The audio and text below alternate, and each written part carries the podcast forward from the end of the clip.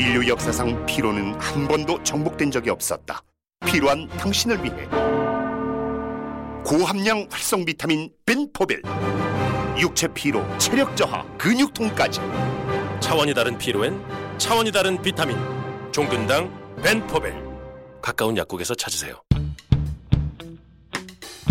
자 이번 시간에는 드디어 어, 비만 대사 수술 실제로 어떻게 하는 건지 공부해 보도록 하겠습니다. 네. 비만 대사 수술하면 몇 가지 종류가 있는 건가요? 아주 다양하게 있고요. 이게 아직 표준화가 되어 있지 않아서 각 나라마다 선호하는 수술이 다르고 유럽, 미, 북미, 우리 동양 다 달라요.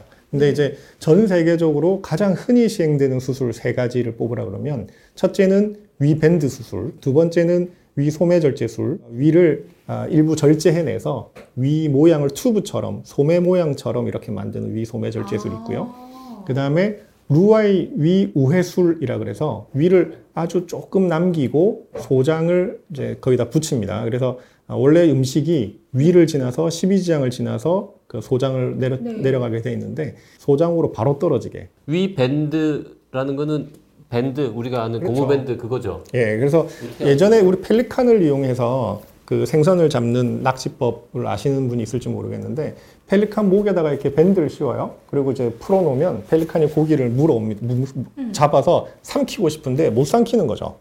그래서 입 벌리게 하면 그 부리에 남아있는 생선을 꺼내는 이 낚시법이 있거든요. 네. 예, 그런 것처럼 이제 식도하고 위 연결 부위에 밴드를 채워서 조여주는 거죠. 그러다 보면 왈- 음식이 넘어갈 때 걸리죠.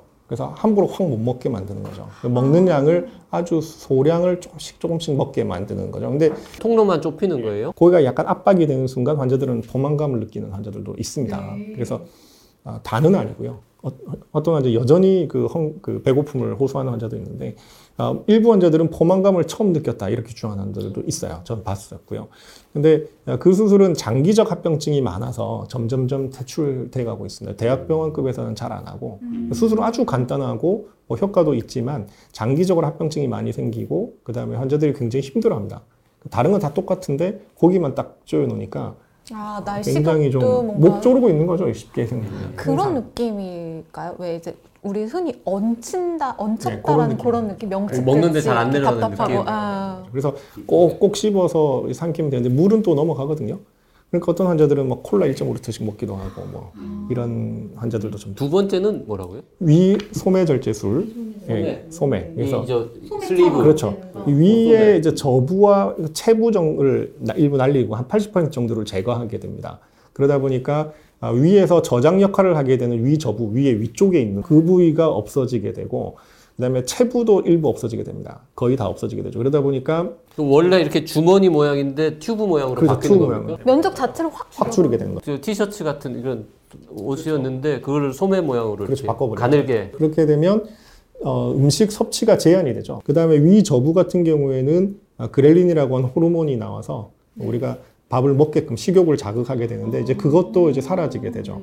그리고 어, 또 음식물이 좀 빨리 진행가 내려가게 되면서 약간 변화가 가져온다. 뭐 그러면서 어, 이 위 소매 절제술이 이 많이 또 시행되고요. 우리나라에서는 가장 흔히 시행되는 수술입니다. 이, 아, 위소매 절제. 예, 예. 그다음에 유럽 쪽에도 많이 증가하고. Roux-Y 위 우회술. 이건 이름- Roux-Y는 뭐예요? 이름이? 루라는 외과 의사가 Y자 형태로 우회하는 수술을 개발했는데요. 주로 이제 위암 수술 후에 많이 쓰던 방식인데 연결 방식 중에 하나입니다. 루 루라는 외과 의사의 Y자 형태, 줄여서 Roux-Y 위 우회술. 그거는 그, 이 아까 제가 말씀드렸던 위 일부만 남겨놓고 소장을 우회시켜서 하게 되는데 이 세 가지 수술은 다 복강경으로 시행됩니다. 예전에는 배를 열지 않고 예, 예전에는 그 우리가 2005년도에 그 전 세계 사람들이 모여서 이런 환자들을 이런 비만 환자들을 수술하자라고 정해놓은 게 있는데요. 수술의 적응증이라고 표현하죠. 그러니까 그게 만들어질 때는 개복 수술 위주로 할 때였어요. 근데 요즘은 점점 점점 복강경 기법이 이 발달하면서 복강경으로 이런 세 수술을 다 해내고 있습니다. 예전 신해철 씨가 사망하기 전까지만 해도 우리나라의 대부분을 차지하는 건 위 밴드 수술이었습니다. 일 1년에 한 1000건, 2000건 이렇게 하고 있다가 점점 점점 어, 대학병원급의 의사들이 더 이제 연구를 하고 더 배워와서 위 소매 절제술과 루아의 위 우회술이 증가하고 있는 추세고요. 근데 우리나라 같은 경우는 주로 위장관외과 의사들이 이 수술을 많이 하게 하고 있는데 어, 위암에 대한 공포가 있어요.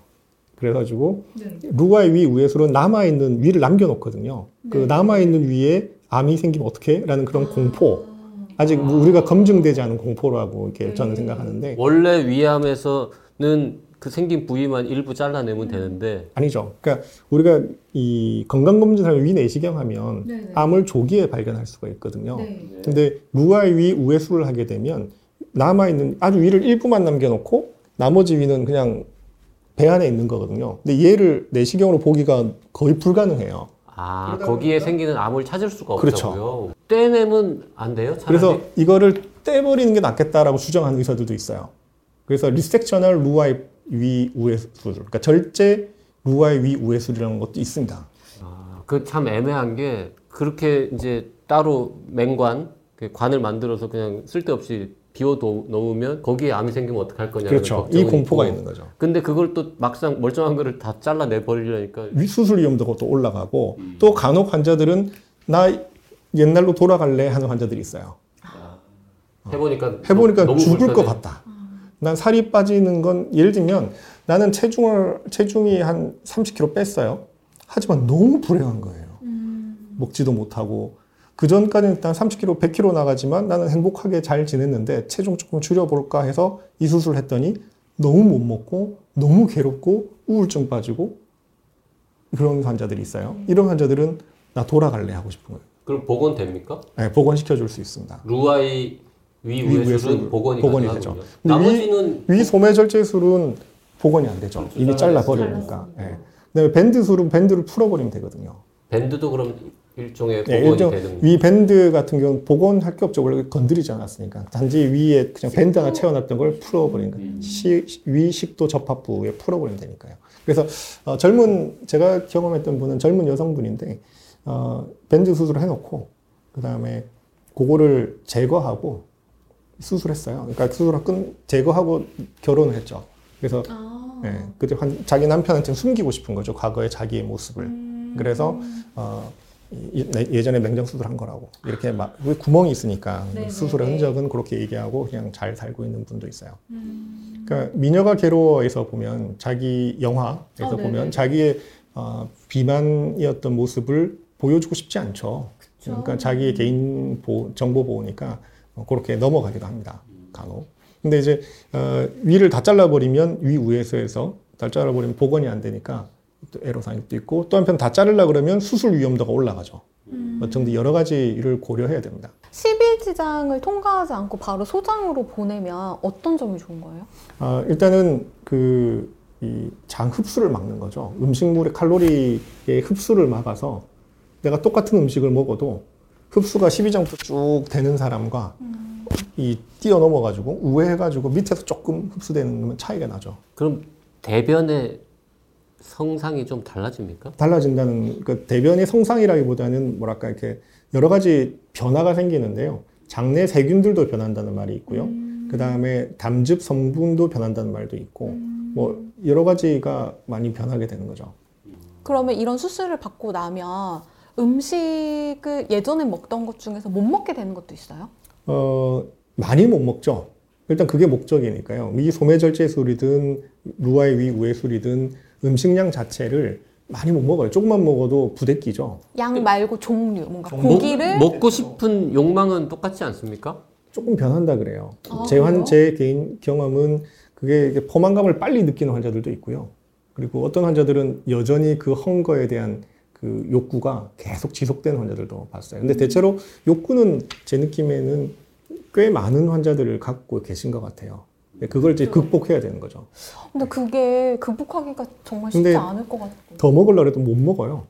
위가 조그만해서 작아졌기 때문에. 그럼 너무 화가 날 것 같은데 근데 이제 그래도 맛있는 음식이 한 보통 어, 이 선호하는 음식이 좀 바뀌어야 되는 거죠. 그러니까 내 life 수술 후에는 life style의 변화를 유도해내야 됩니다. 물론 굉장히 힘듭니다.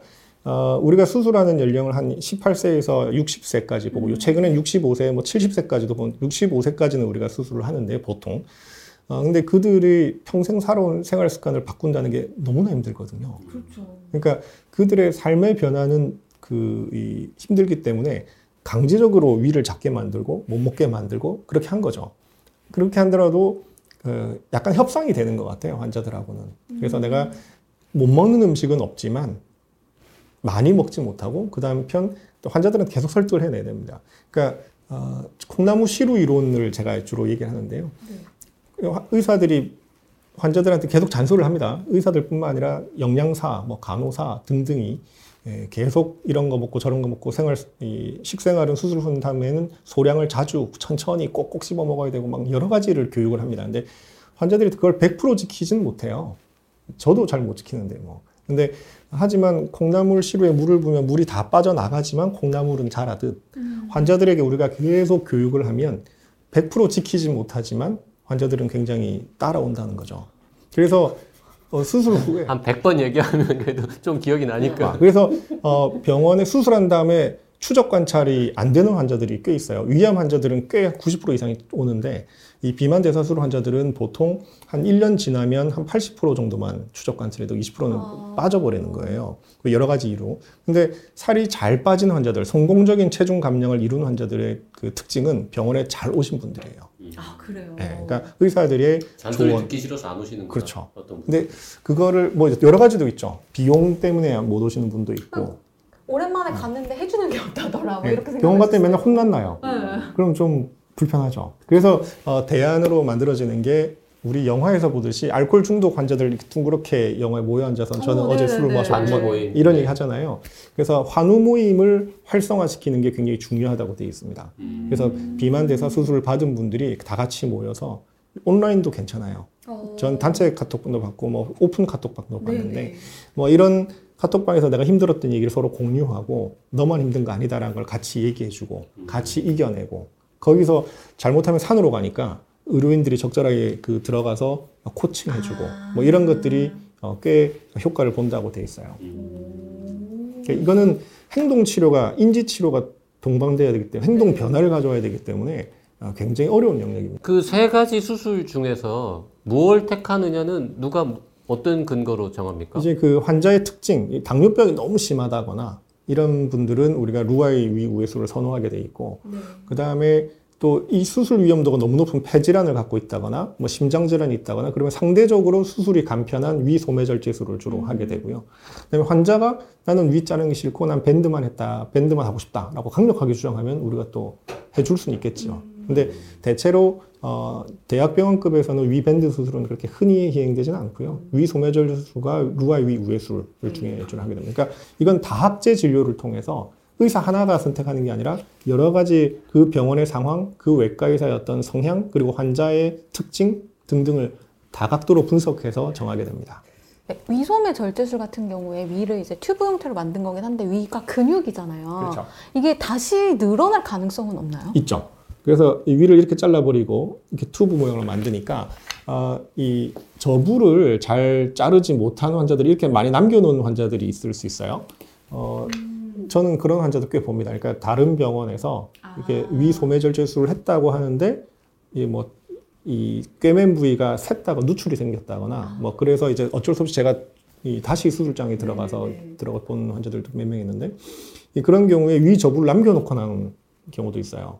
거기가 사실은 좀 핵심이 되는 그렇죠. 부분인 거예요. 그래서 저부를 확실하게 다 제거해 주는 게 이제 수술의 포인트인데 그 점이 이- 이 여러 가지 이유로 뭐 차고든 아니면 경험 부족, 의사의 경험 부족이든 또는 수술 난이도가 너무 높아서 포기해 버렸든 하여튼 등등의 어, 그런 부위를 남겨놓는 환자가 있는데 그쪽이 엄청나게 늘어나 있는 것도 보이고요. 그다음에 그게 늘어나 있는 환자들은 다시 살이 찝니다. 보통 위 어, 대사 비만 수술을 하고 나면 6개월에서 1년까지는 아주 급속도로 체중이 감량, 감소되고요. 1년쯤 지나면 약간 정체기, 2년까지는 주로 빠지는데 1, 2년 정도 지나면 체중이 감소가 정체가 옵니다. 그리고 다시 살짝 찌기도 하고 뭐 당뇨병, 고혈압 이런 게 좋아졌다가 다시 나빠지는 그런 시기가 올 수도 있어요. 다시 살이 찔 수도 있고요. 예, 그럴 때 이제 의사들은 재수술을 고, 고민합니다. 또는 뭐 약물을 치료하든 여러 가지를 이제 다학제 진료를 통해서 어, 의견을 모아내는 거죠. 그래서 다시 늘어나기도 한다는 거. 예. 저부라고 하니까 사람들은 이제 아래쪽일 거라고 생각할 것 같은데 사실은 위쪽에 이렇게 볼록 튀어나온 아, 환자 사람이 누우면 저부라 그러면 바닥이죠. 가장 등 쪽에 가까운 게 그 위쪽에 있거든요. 우리가 이차원적으로 보면 위에 위쪽이라 생각되는데 누워 있을 때 생각하면 가장 위 뒤쪽에 있어서 바닥에 있는 게 저부가 되겠습니다. 그래서 이름이 저부가 돼요. 예, 예. 아, 아, 그렇구나. 누워 있는 상태에서 네. 기준이군요. 위는 이렇게 있는 게 아니고요. 사실은 이렇게 기역자로 꺾여 있다고 보시면 됩니다. 약간 뒤로. 3차원적으로 보면. 네. Hello, 안녕하세요. I'm visual 비주얼 아티스트 벤 와니처입니다. 통증은 사라지고 예술은 남습니다. 두통, 치통, 생리통엔 한국인의 두통약 개보린 삼진제약 그 체중 감소 얘기하셨는데 수술해요. 몇 킬로나 빠집니까?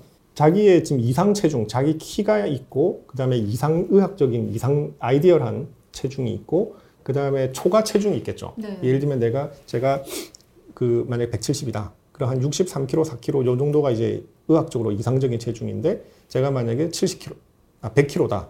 그러면 한 37kg 정도가 초과 체중이 되는 거죠. 음. 네, 이거의 한 50% 정도 아, 체중이 아직 50%. 목표로 합니다. 그러니까 어, 뭐 논문마다 좀 되게 다른데 보통 자기 체중의 3, 40% 이렇게 주장하는 사람도 있고 초과 체중의 50에서 80% 정도를 아. 얘기하는 경우가 있습니다. 그럼 남아 있는 체중은 내가 또 운동이나 식이요법을 빼야 되는 아, 거네요. 그렇죠, 그렇죠. 어. 네. 그래서 어, 자기의 초과 체중의 목, 치료 목표 우리가 수술을 하면 이제 목표를 정하게 되는데요. 네. 저의 개인적인 목표는 초과 체중의 50% 이상을 음. 얘기합니다. 그래서 50%보다 많이 빠지면 이제 치료에 성공했다고 주장하는 거고요. 네. 근데 50%보다 못 빼면 이제 치료를 실패했다고 보는 거죠. 음. 64kg가 이상적인 분인데 100kg다.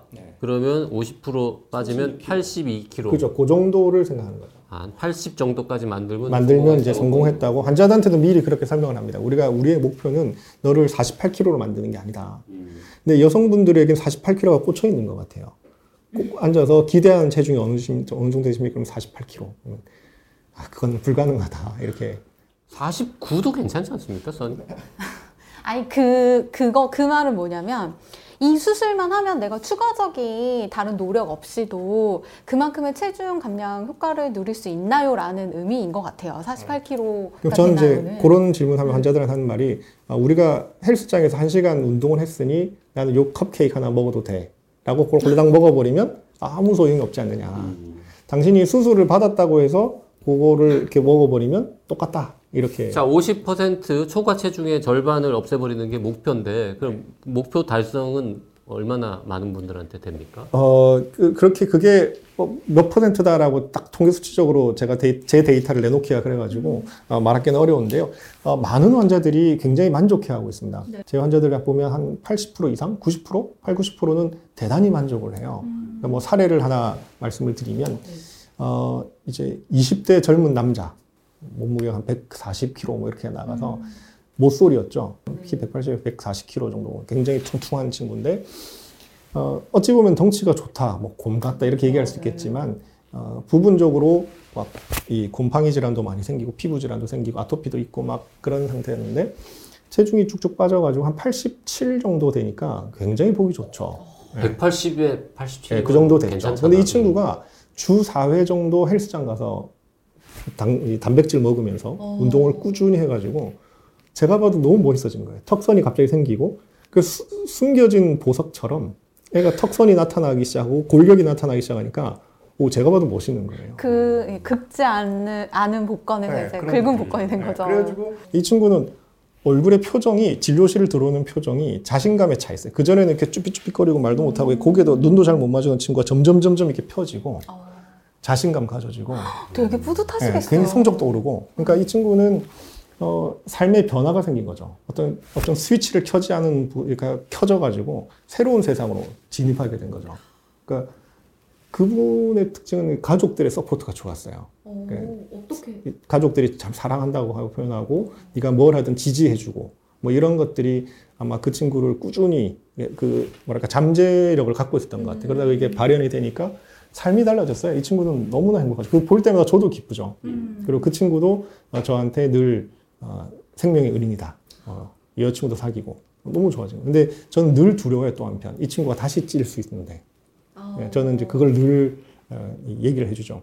네가 여기서 관리를 또 잘못되면 다시 또 한 5, 6년, 2, 3년 뒤에 다시 올라, 체중이 올라갈 수 있으니 지금 현 상태를 잘 유지해라. 그리고 칭찬도 많이 해주고. 그러면 이제 환자들이 많이 따라옵니다. 그런 아주 이 드라마틱한 친구도 있고, 어, 그 다음에 취직 안 되던 분이 취직된 분도 있고, 그 체중을 빼고 난 다음에 뭔가 조금만 노력했더니 취직되신 분도 있고, 심장질환이 아주 심하신 분이 있는데, 심장질환이 많이 좋아서 약을 다 끊고 행복하게 살아가는 분도 있고. 근데 어, 제가 이 제 환자는 아닌데, 제가 컨퍼런스 때 들은 얘기는 다시 살이 찐 환자도 있어요. 금세.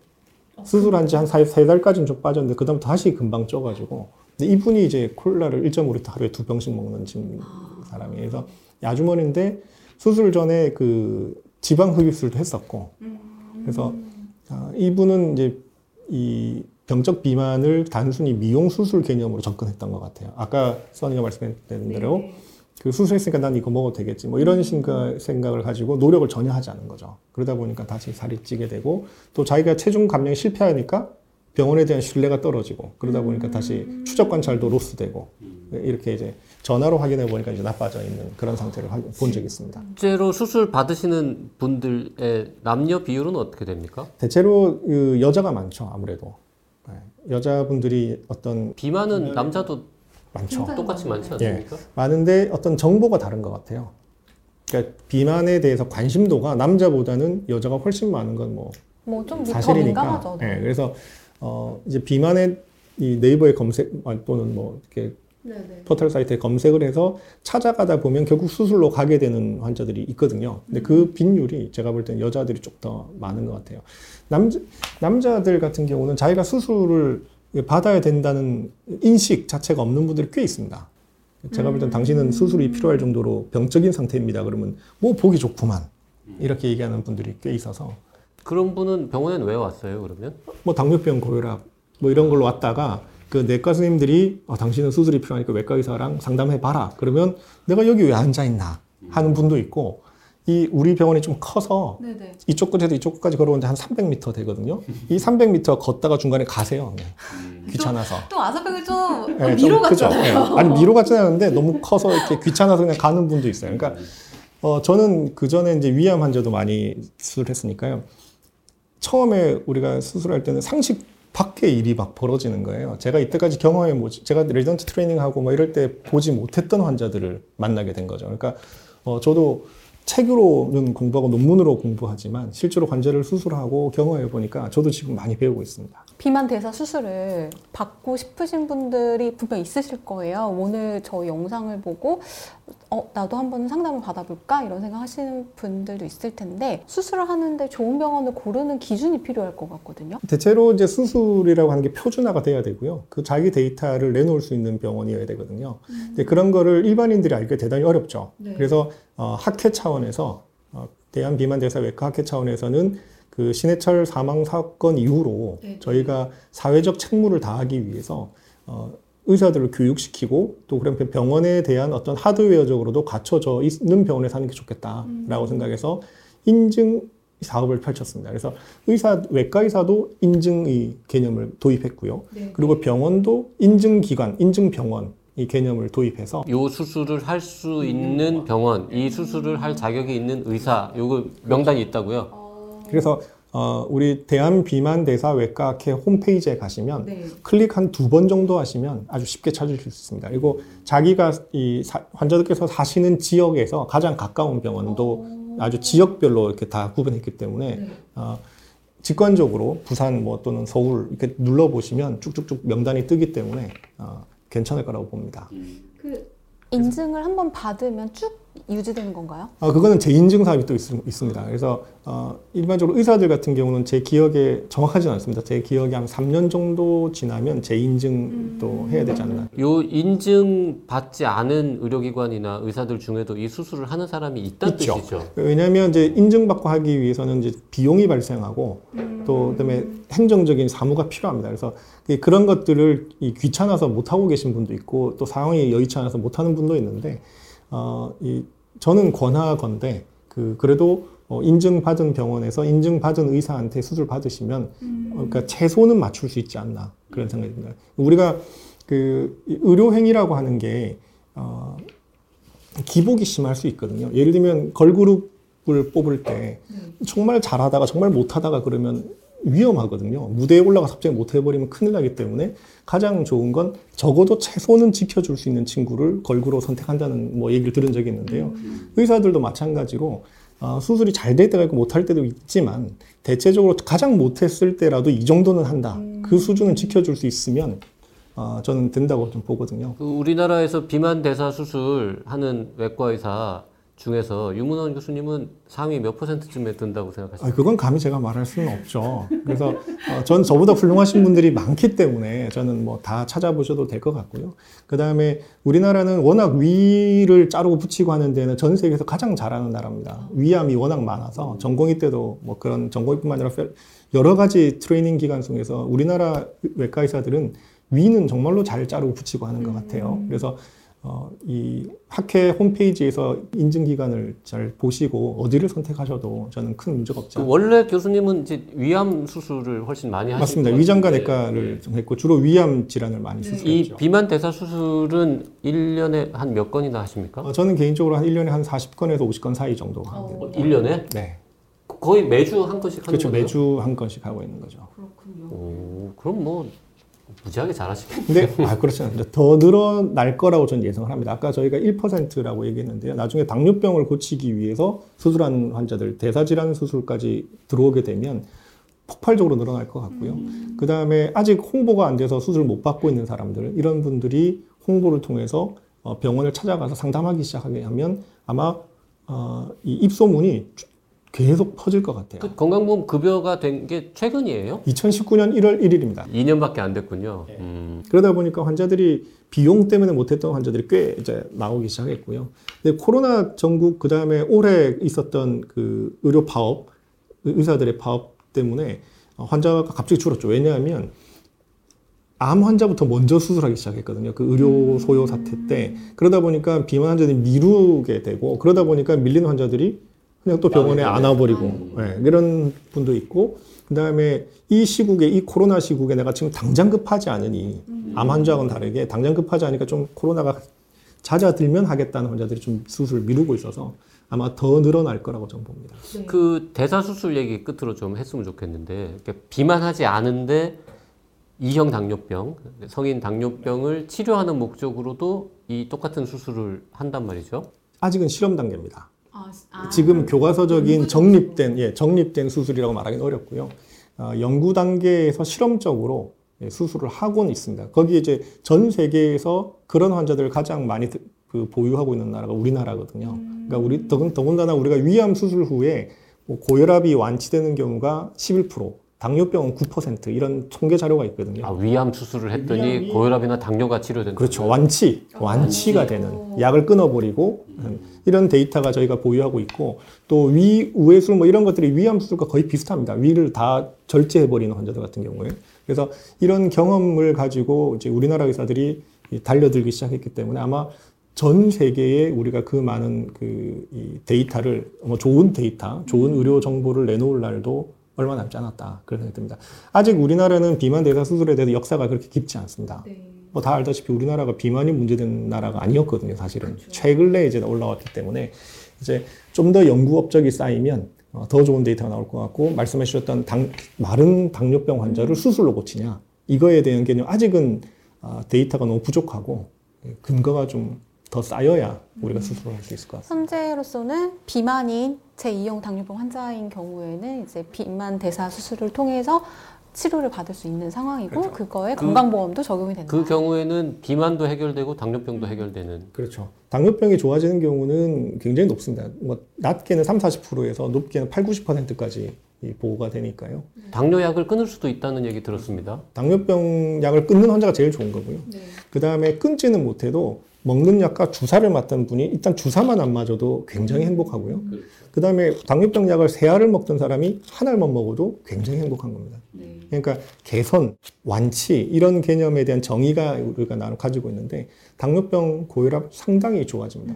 그래서 어 이제 좀 과격하신 분들은 당뇨병은 이제 외과 질환이다 이렇게 주장하는 분도 봤습니다만 전 동의하지 않- 않습니다만. 그래서 아, 그런 컨셉의 변화도 지금 변화되고 있는 것 같습니다.